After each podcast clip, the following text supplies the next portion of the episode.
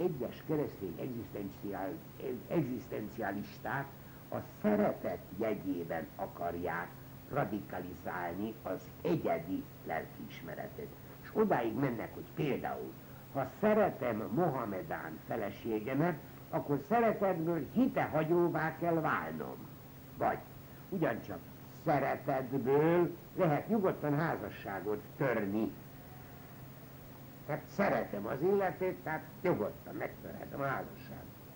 Csak hogy itt a szeretet önkényesen torzított formájáról van szó. Az evangélium szemlélet egészen más. Maga Jézus így mondta, aki szeret engem, az ismeri és megtartja a parancsaimat. Tehát az úgynevezett szituációs etika a katolikus erkölcsteológia szerint nem elfogadható. De a másik szélsőség sem tartható, amely azt kívánja, hogy az egyházi törvényekben mindenre kész feleletet kapjon a hívő, és ne kelljen neki a lelkiismeretével foglalkoznia. Ez a legalista szemléletmód azt akarja, hogy a keresztény erkölcstan előre gyártott megoldásokkal biztos receptek tárháza legyen, és ezzel könnyítse meg a direktnek az üdvösségre vezető utat. Ez azonban az ember összetett és bonyolult körülményei között hát egyszerűen lehetetlen. A második vatikáni zsinat kereken megmondta, hogy a hívek ne gondolják, hogy a lelkipásztorok az élet minden fölmerülő kérdésében nyomban meg tudják adni az egyetlen helyes gyakorlati megoldást. Mindkét szélsőség ellenében az egyház törvényei és a lelkiismereti szabadság között elsősorban nem az ellentétet kell meglátnunk, hanem sokkal inkább az elvi összetartozást. Az isteni kinyilatkoztatás alapján Krisztus egyháza objektíven megalapozott hitigasságokat tár elénk. A Krisztus hívő keresztény viszont éppen azért hívő, mert szabadon úgy dönt, hogy elfogadja ezeket a hitigasságokat. És lelkiismeretét e hitvallása szerint, tehát a Krisztusi létértelmezés szerint bontakoztatja ki. Figyelembe kell persze venni, hogy itt a hitigasságokról van szó és nem szabad ide sorolni az egyházpolitikai, vagy egyházfegyelmi, vagy tudományos kérdéseket, amelyeket Krisztus egyháza is emberi módon az egyes korok szemléletének szellemében válaszol meg. Ezek a válaszok más korokban, más körülmények között ténylegesen feszültségeket okozhatnak. Ilyen esetekben, mint a Szentírás is mondja, az igazság szabadít meg titeket. Tehát az igazság fölötte áll a tekintének is, és a lelkiismeret rangban megelőzi a törvényt. És kétségtelen, hogy minden esetben a lelkiismeret a közvetlen és végső irányító fóruma az erkölcsi cselekedetnek. Érett lelkiismerettel tehát nem lehet a mögé, a jelszó mögé bújni, hogy parancs az parancs. Ha emberi törvény, akár egyházi jogszabály is az adott esetben Krisztus legfőbb törvényével, a szeretettel ütközik, keresztény lelkiismeretben Krisztus törvényévé az elsőbség. Hasonló a helyzet a keresztény lelkiismeret és a társadalmi törvények kérdésében is. Az emberi személy természete szerint rászorul arra, hogy közösségben éljen, a társadalomnak pedig szüksége van olyan tekintére és olyan tételes jogrendre, amely az egyes ember cselekedeteit a közjóra irányítja. A második vatikáni zsinat szerint a politikai közösség és az egyház függetlenek egymástól a maguk területén. Ott mindegyiknek autonómiája van.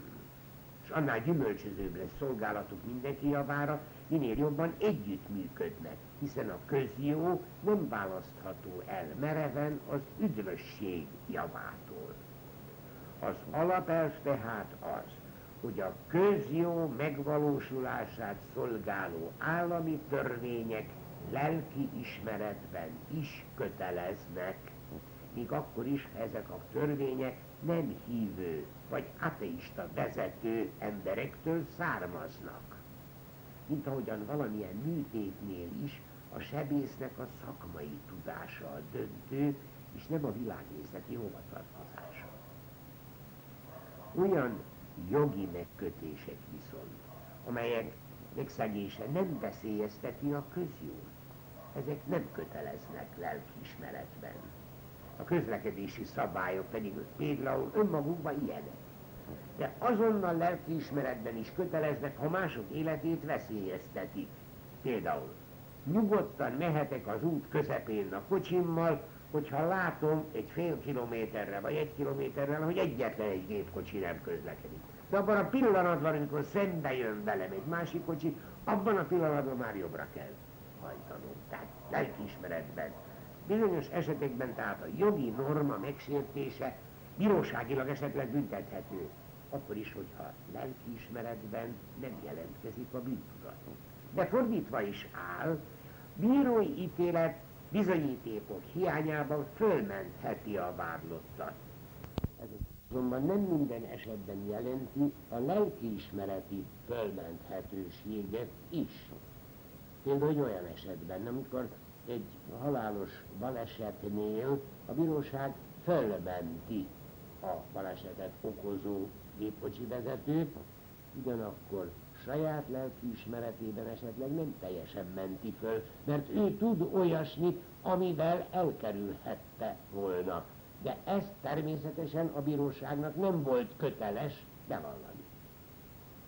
A Szentírás és az egyház tanítása teljesen határozott abban, hogy az állampolgári engedelmesség csak az úgynevezett igazságos törvények esetében érvényes. Ha ugyanis a közhatalom túllépi illetőségét és sérti a személyes vagy a társadalmi csoportok jogait, akkor, mint Péter apostol mondta, inkább kell engedelmeskedni Istennek, mint az embereknek. Ha ez pusztán passzív ellenállásban nyilvánul meg, akkor nincs különösebb nehézség. Az aktív ellenállásnál azonban megfontolást igényel, hogy erőszakot alkalmazni csak akkor lehet, ha ez a legvégső és valóban célra vezető eszköz.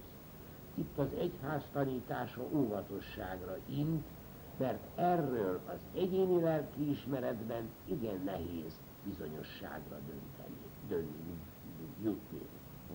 Például az összes iskola államosítása az ateista rendszerben kétségtelenül igazságtalan, törvénytelen volt.